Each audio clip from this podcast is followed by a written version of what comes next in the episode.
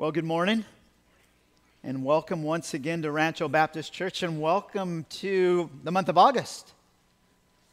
For we are doing something a little bit different. We're going to do a, a mini series here, and I'm so thankful that we have called this mini series a firm foundation because that is indeed what we are going to take a look at and what we hold to as being the, the firm foundation of this church, Rancho Baptist Church.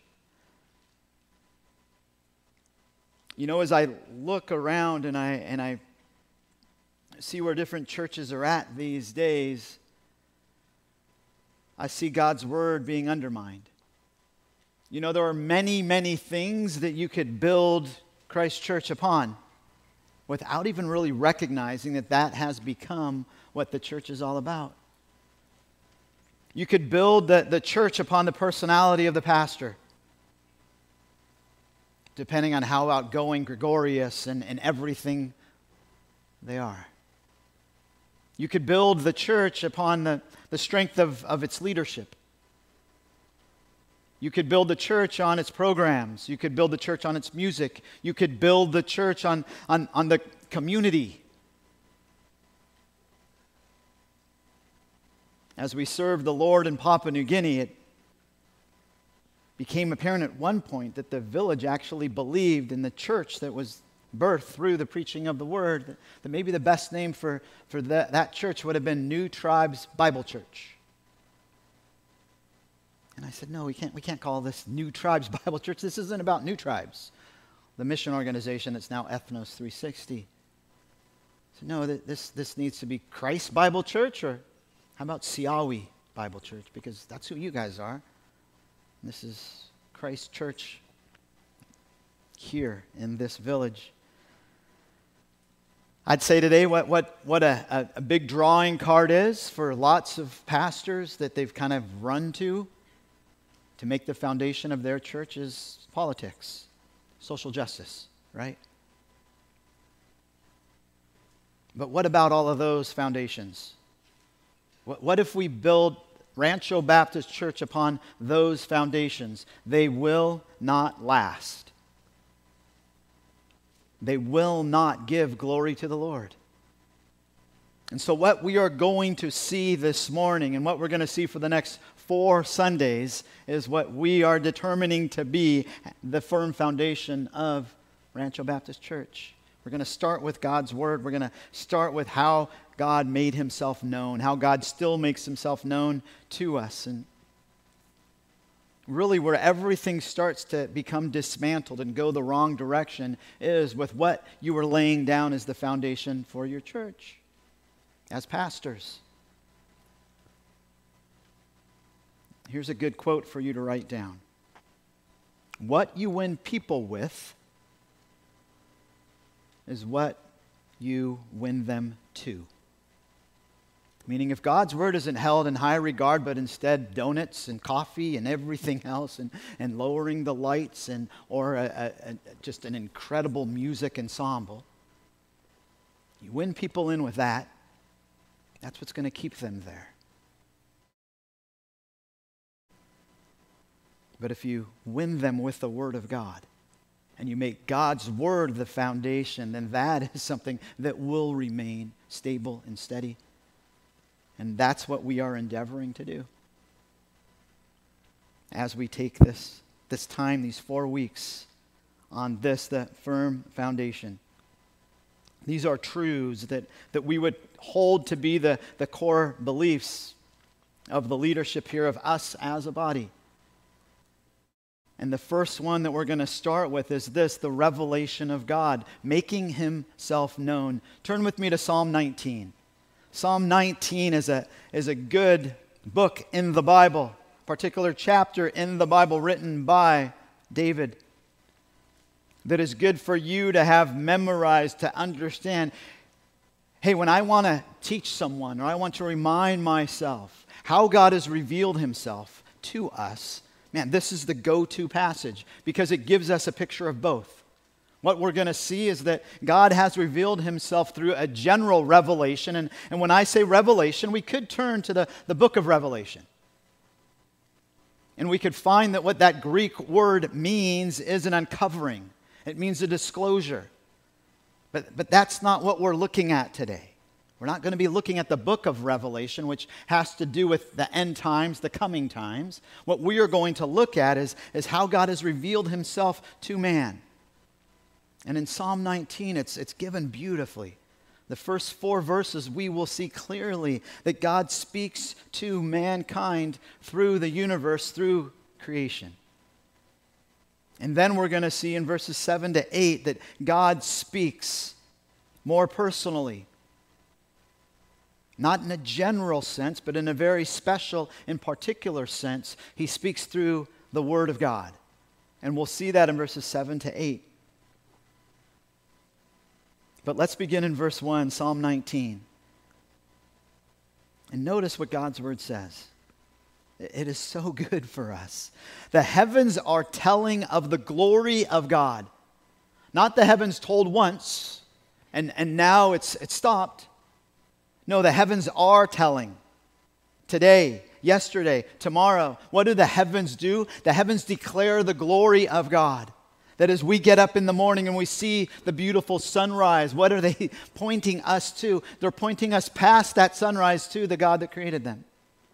And all the clouds and all the majesty and all the colors, or the sunset, or the beautiful mountains. And their expanse is declaring the work of his hands, even though God doesn't have hands. He's bringing it down to our level so that we could somehow understand, but he didn't even use his hands to create. We're going to see later from John that we know that he, by his word, made everything.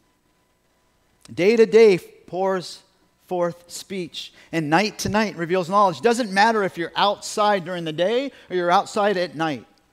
Both times creation speaks, and what it speaks of is God's existence. And those that are atheists, they chose at some point to just stiff arm God and say, no, he doesn't exist because he has made himself known through creation. That is what Psalm 19 is saying. Verse 3 There is no speech, nor are there words. Their voice is not heard. Their line has gone out through all the earth. Doesn't matter where you go. Wherever you go, there is a witness to the Lord to God that He exists. So even in the jungles of Papua New Guinea, a far remote village that is basically untouched by the outside world, do you know what? They had an understanding of God through creation. Just as God's word says. And their utterances to the end of the world. And then look at verses 7 and 8. This is special revelation. And we will see as we walk through God's Word today just how amazingly special God's Word is. Because what it can do is entirely different than what general and natural revelation can do. As God has revealed himself to us through creation, what we are going to see is as masterful and as beautiful as, it is, it is lacking. It is limited. Not so God's Word. Look at what we read. The law of the Lord is what? Perfect. Restoring the soul. The testimony of the Lord is sure, making wise the simple. The precepts of the Lord are right, rejoicing the heart. The commandment of the Lord is pure, enlightening the eyes. So, if creation points to the glory of God and points to the existence of God, look what the law of God does, what the Word of God does. It restores the soul in verse 7. It turns those that are simple, it makes us wise. It allows our hearts to rejoice and it enlightens our eyes. And I don't even know I did this first service. Let's start off in praying that the Lord would enlighten our eyes, that the Lord would allow us to rejoice in our hearts because of how He has revealed Himself to us. Do you recognize that all of this points to God's grace? He didn't have to reveal himself to us. He could have remained silent forever, but that's not our God. Our God is so loving and gracious and full of mercy that, that He couldn't help but to let us know hey, look at me, this is my handiwork. But even more than that, I want you to be saved, so I'm going to give you my word. Let's pray. Heavenly Father, we thank you for your word. We thank you for Psalm 19. We thank you for Psalm 8. We thank you for Romans 1. We thank you for John 1. We thank you for all your wonderful scriptures that we're going to look at this morning. And we thank you that you are our wonderful God who is a revealing God, that you are a communicating God, that you are a disclosing God, that you are a God full of grace and truth. And if all your truth was written down, it would be a book that would never stop being written. But you, and your goodness and your grace to us, you have given us all the truth that you wanted to give us. And it is what we hold in our very hands this morning. So guide our time. Speak to us through your word as only you can. And may our response be hearts full of worship and gratitude and thanksgiving to you. And for anyone this morning that is here that does not know you, that does not have a right relationship with you, that has not trusted in you as their Savior, that has not understood that they are a sinner. Open their blind eyes this morning, their deaf ears, to what your word says. That you and through your word alone can restore our souls, Lord. That can cause our hearts to rejoice and to be full of joy that because of sin, we deserve death and eternal punishment. But by your incredible grace, we can gain eternal life. Guide our time now. And it's in Jesus' name that we pray. Amen.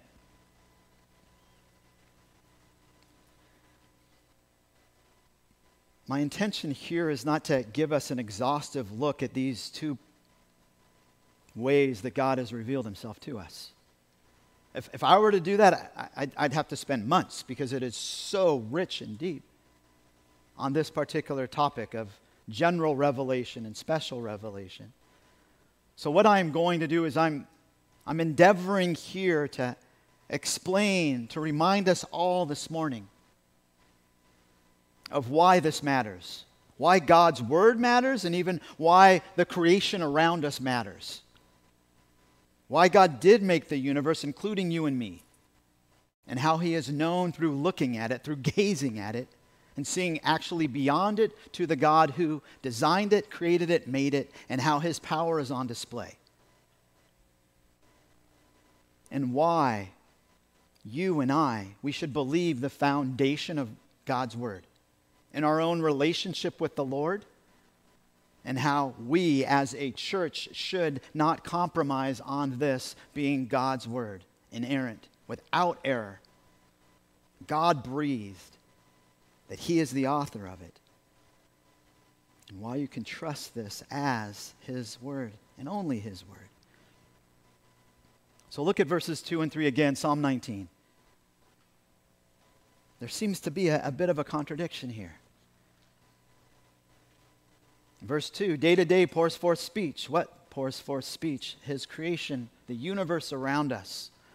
It seems to speak. And night to night, it reveals knowledge. It doesn't matter if you're looking at it during the day or during the night. It's speaking, it's, it's giving knowledge. But then look at verse 4. Or I'm sorry. Verse 3 there is no speech, nor are there words. Their voice is not heard. So, so what is it, Pastor Jason? Does it speak or does it not speak? And I would say yes. It speaks, but it doesn't speak. It doesn't speak in an oral way. That's not what this is talking about.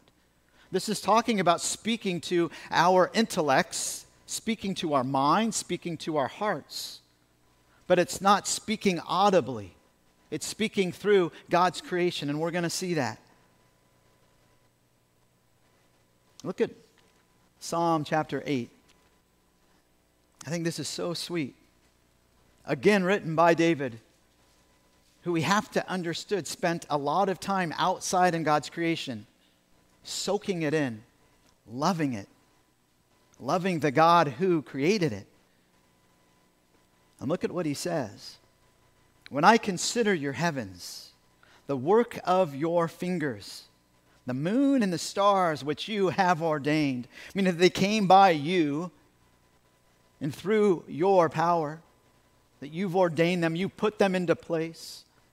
And when I consider them, and, and notice, he says, the work of your fingers. What happens when you're using your fingers on something? It's, it's given us the idea that it's small. That, that all of the universe and all of the galaxies and everything that we know, and, and the more that telescopes get more and more high powered and we go further and further, you know what happens? God becomes larger and larger and larger. That's what David is saying. And as I behold the wonder of your heavens, and I, and I think about them as, as being held just in your hand, there's something else that happens to me. Not only do I, do I see the expanseness and the wonder of just how big you are, and that is my prayer for us, that, that you would indeed see the, the largeness, just how big God is. And the larger that you see God, look at where David goes next in verse 4. The more that you see the amazing fact that he cares about us. What is man that you take thought of him? And the Son of Man that you care for him. As he looks at God, and he looks at creation and the universe and he, and he looks at the universe and he just says how expansive and huge it is and he, and he recognizes man i'm so small compared to the universe. And yes and i'm so small compared to god who is even just so much greater than everything else. And then he says and yet what blows my mind above all other things as this god that is greater than all. He cares for me.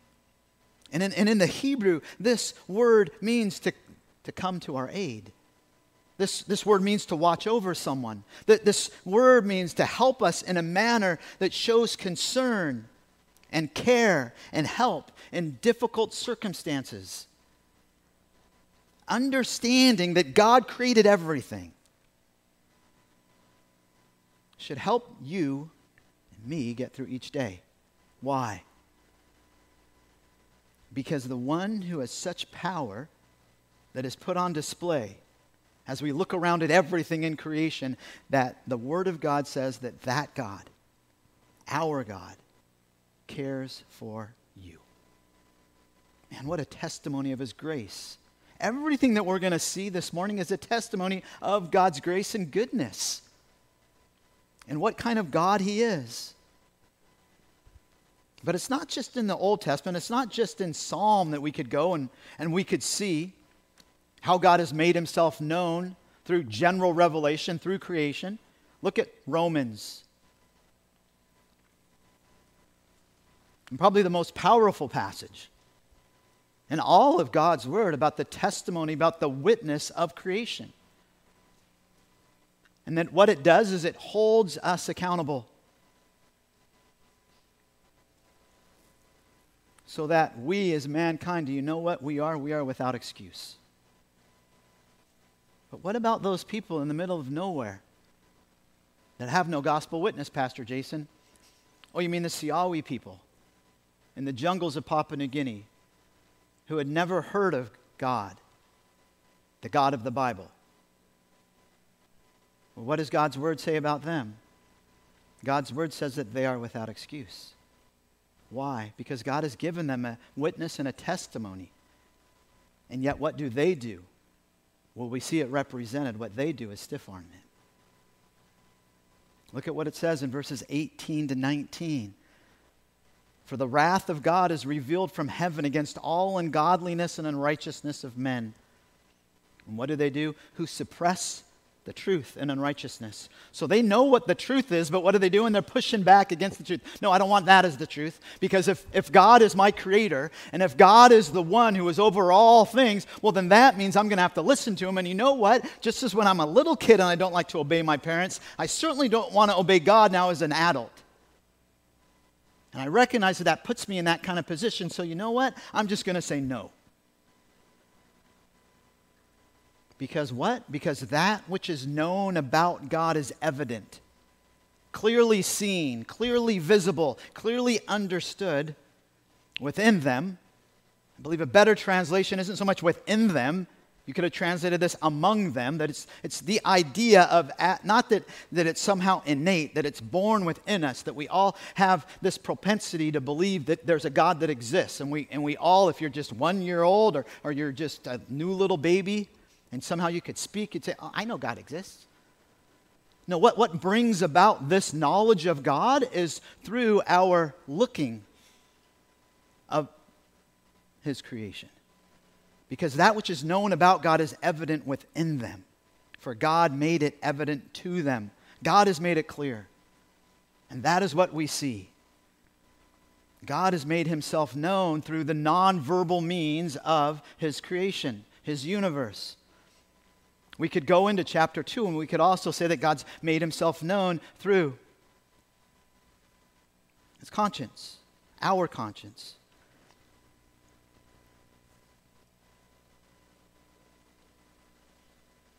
But again, I, I don't want to get into everything this morning. In fact, I, I just, again, want to encourage you that if you aren't involved in Wednesday nights here at Family Night yet, to please come. And during that time, I'm going to start a, a, series. I don't know how long this is going to take. Probably take the, the entire year of Adventure Club. And we're going to walk through this. And we're going to go through this in detail, by detail, by detail, and just see how wonderful our God is. And then if you have questions, you can give us questions, and I'll bring in some other guys that have knowledge about this, along with myself. But do you see what, what is lacking here? And all that we see in the wonder of God making himself oh so known, there is something that is lacking. There is something that is messed up. Because what it does not do is allow us to be saved. It doesn't speak of the Lord Jesus Christ. Although he could have chosen to have the rocks give the gospel, they don't. And creation does not give the gospel. Why is that? Turn back with me to Genesis, the very beginning. Genesis chapter 3. You see, there, there, there is a limitation, and it's understood in this general revelation. And this will guide us into where we're going next, to this special revelation, why we needed something more. Why we need something that's over and above this. As great as this is, this is not enough. This does not meet our need for saving. Look at Genesis chapter 3, verse 17. 17 all the way to 19.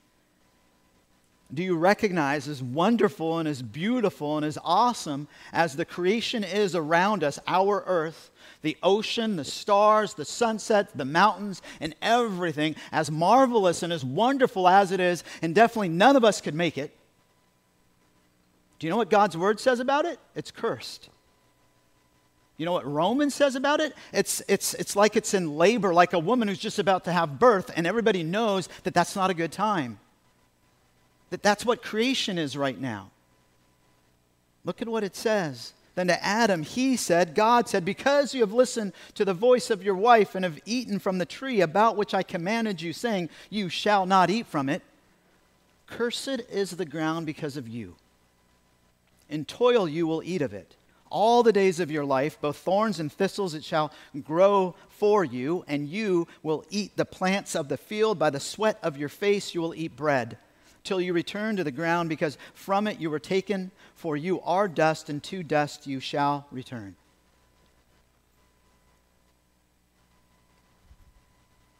So, in the state that creation is right now, it is in this cursed state. It is not in the state that God intended it to be in. Because of what? Because of sin. And so, in essence, what has happened? God has offered, by his wonderful grace, a way to know that he exists through this natural revelation, through the creation that's all around us, through the universe. But this picture of God and his power and his goodness that we see in Romans 1:20 on display for since the creation of the world his invisible attributes. His eternal power and divine nature have been clearly seen being understood through what has been made so that they are without excuse that we're all without excuse. If all that we have is creation we are without excuse and we all will end up in eternal damnation. If we didn't get this other perspective this other gift of God's grace given to us in this special revelation why? Because it's distorted. That this picture of God and His power and His godness, that, that's what it speaks of.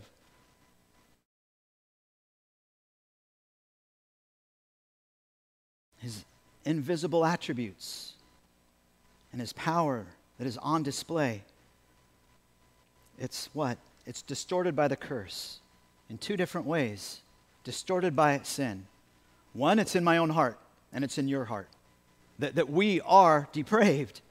And so we're not going to look at it from the vantage point that we should look at it. Why? Because sin taints us. But it's not just ourselves and our perspective, it's also creation itself. It's been tainted by sin. And so as a result, it's in this cursed position. Now that God will fix one day. So, what does man need? In order to know God, man needs a revealing of God that overcomes this corruption of nature and corruption of ourselves. What does man need? Man needs a special revelation. And praise the Lord, that is the God that we have who gives us a special revelation. And when I speak of a special revelation, I've given you this definition. God has made himself known personally through the verbal disclosing of himself. Notice that's personal. Notice this is different than general revelation. That's not personal, everybody's getting it. And everybody can have their perspective on, oh, what that means and what this means. But when we come to this, when we come to God's verbal disclosing of himself, there's only one interpretation for what God intended and what he meant when he says what he says and what he wrote in his word. But I don't want us to limit and think that, that this, what we hold in our hands, that this is all that there is to God's special revelation. Do you recognize that it didn't start like this? That by this definition, special revelation is something that is oral, that is audible, and we see it throughout Scripture. Look at Genesis chapter 2. We'll, we'll start here.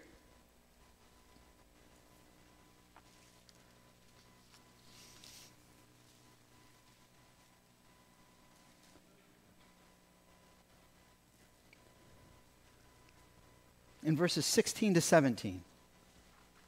And we're all familiar with this, but I don't think we stop and pull back and think about exactly what this is communicating to us. 16 to 17, the Lord commanded the man. Just stop there. That's words. That's speaking. That isn't, he didn't even write him something, he didn't etch it on stone, he didn't act it out in charades so that possibly Adam couldn't understand what he meant. No, he spoke to him, and Adam understood exactly what God meant and what God was saying. Then the Lord God said, It's not good for the man to be alone. I'm sorry, I did that in first service too. The Lord God commanded the man, saying, verse 16, From any tree of the garden you may eat freely, but from the tree of the knowledge of good one, that one, of good and evil, you shall not eat, for the day that you eat from it, you will surely die. What is that? That is special revelation. That's Mano imano. That is God speaking with the only man in existence at this time. That is God setting up a standard. That is God setting up a practice. That is God revealing the kind of God that He is. He's not a God who stays idly back and doesn't communicate with us. He is a God who is full of grace and truth, and He wants to express Himself to us. And He starts off doing that verbally. And we could trace this throughout the Old Testament. We could go to Genesis 6 and we could look at Noah. And we could say there, not only does he speak, but then he also does some sort of miraculous sign by bringing the flood. But how does he do that? How does he save Noah?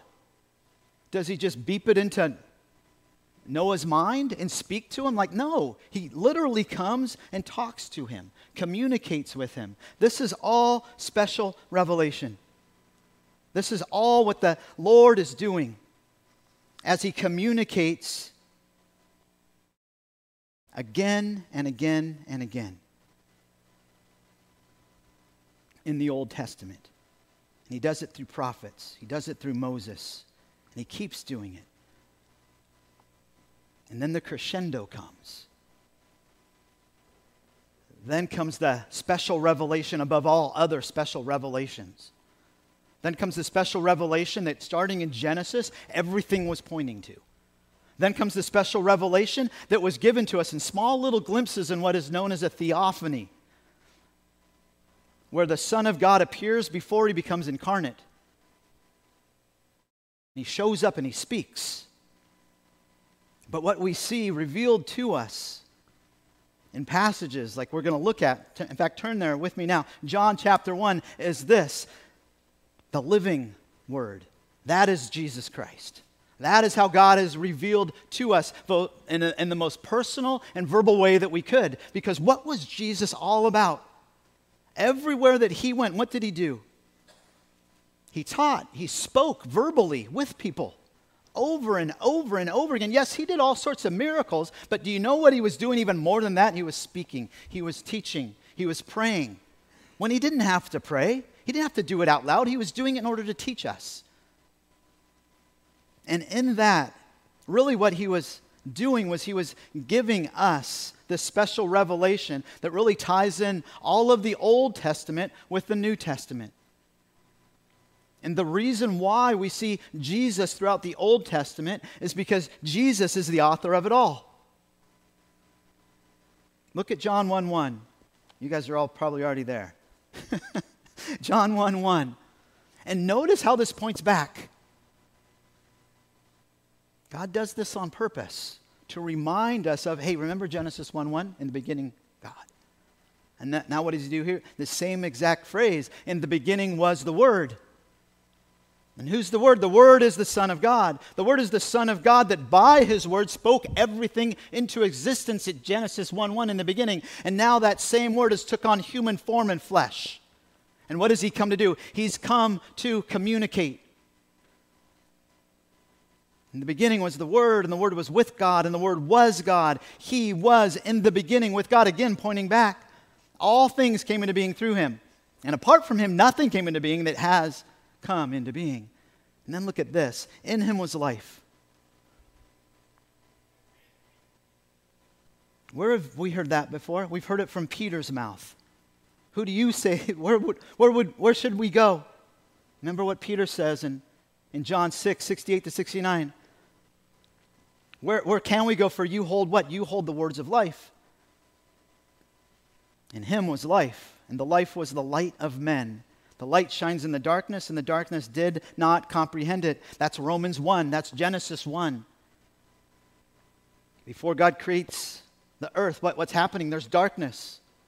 There's, there's no shape. It's formless.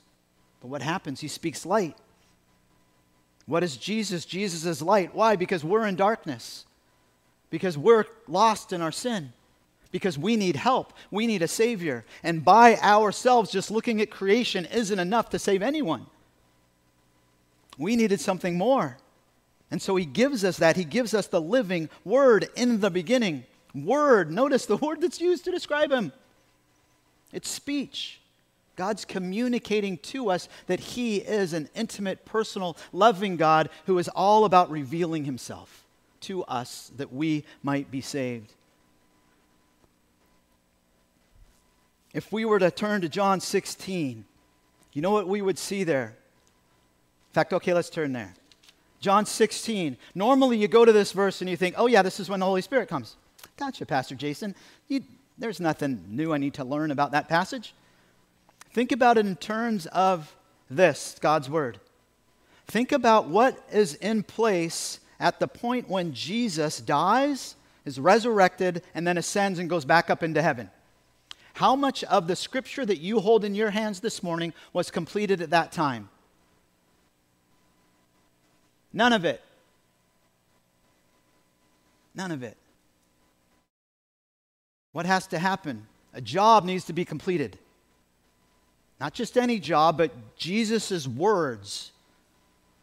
What Jesus wanted to be written on paper for us to behold and to hold today as His Word is exactly what He's talking about here in one aspect in bringing the Holy Spirit. Because if Jesus didn't leave, then this job of inspiration would not get done.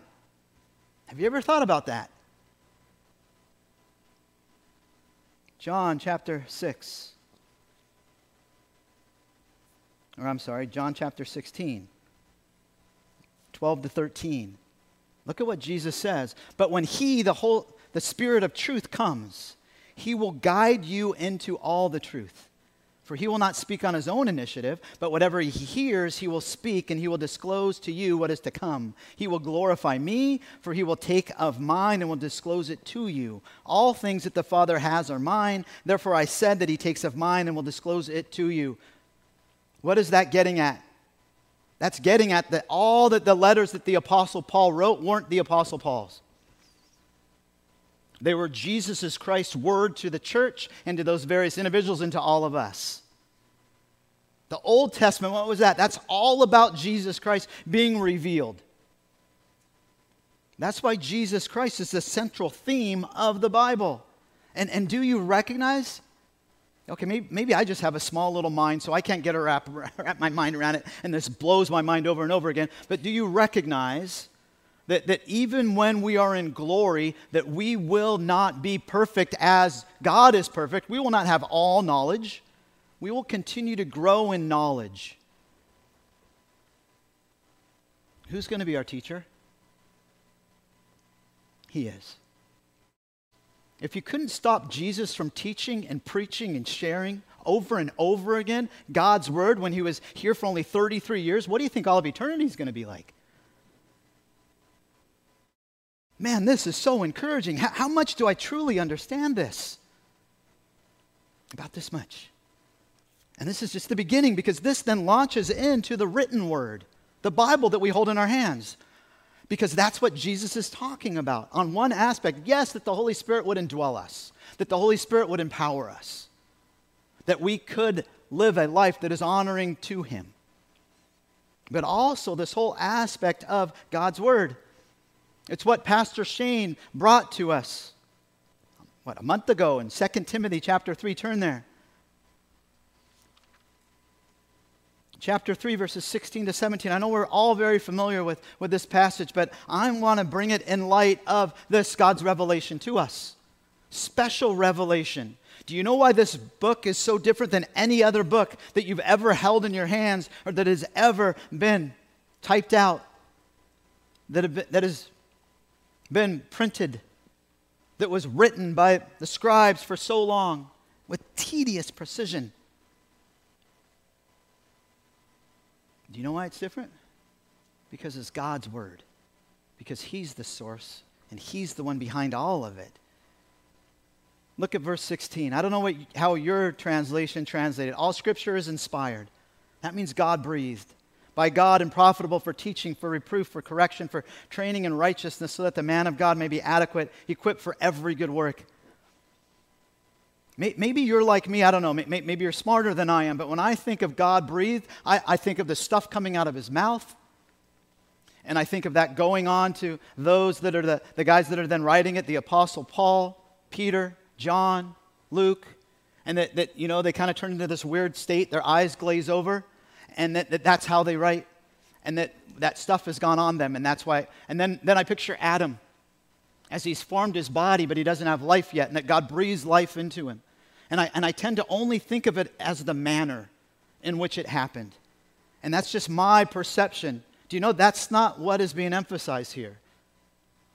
What is being emphasized here is the, emphasized here in this, in this word inspiration, that it is God breathed, is the origin of where this comes from, the authority behind it. Who is the author? The source. The source is not the Apostle Paul in 2 Timothy. Because if it was, it would be full of error. Oh, it has his personality. It is the Apostle Paul. It's written with, with his knowledge of Greek. Oh, for sure. And so, as a result, with each different guy that might be an author in the Bible, you'll see a different flair. But at the source and who is the person actually behind it all, it is God. We see the same thing in 2nd, 2 Peter. In fact, turn there with me. 2 Peter, chap, chapter 1. Also, a very well known passage of Scripture that we tend to think, oh, okay, well, so, so they couldn't do it by their own interpretation. But know this first of all. 2 Peter chapter 1 verses 20 to 21 that no prophecy of scripture is a matter of one's own interpretation for no prophecy was ever made by an act of human will, but men moved by the Holy Spirit spoke from God. This word, translated as one's own interpretation, could have been translated as one's own origin. As in, the source was Peter. No, it could never be the source of Peter. This is seen even in the, in the verbiage. But when men moved by the Holy Spirit, that's it's passive. That means that the Holy Spirit is in the driving seat, that He is the one pushing everything forward. If it wasn't, then this word that we hold in our hand would be so much like every other word, every other published printed book. What makes this entirely different is that it is sourced in God that He is the author, that He is the originator of it. And as such, we can trust it. It is fully trustworthy. And it can do something that any other book cannot do, and it can do something that, that creation cannot do. And what is that? It can save us. Remember back in Psalm 19, verse 7? The law of the Lord is what? It's perfect. How, how can you make a book and have it be perfect? How can you get 40 authors, 66 different books, and yet have them never disagree on what the themes are of Scripture? And have their accounts, even though you might be able to say, oh, well, he said this, he said, no, no, it's, it's from two different vantage points. But there's no error in this word. How can you truly say this word is perfect? The only way you can is if it is sourced in God and that He is the author. And as such, then it can restore your soul. Then it can enlighten your eyes. Then it can rejoice your heart. Or look at James, James chapter 1.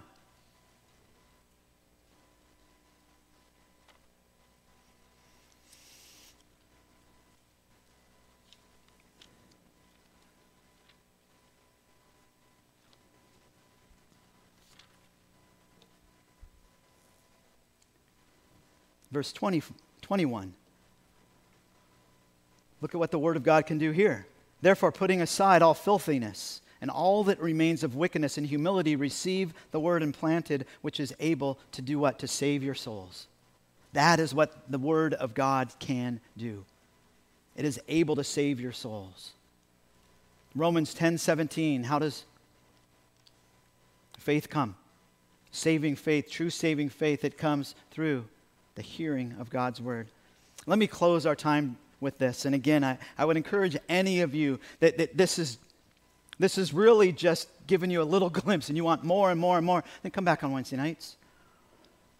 Look, look at what we see written by John here in Revelation 22 18 to 20 that gives us clarity, gives, gives us understanding to know that what we hold in our hand doesn't contain all of the knowledge of God's truth, but it contains exactly what He wanted to communicate to us. And that it is finished, it is complete. I testify to everyone who hears the words of the prophecy of this book if anyone adds to them, God will add to him the plagues which are written in this book.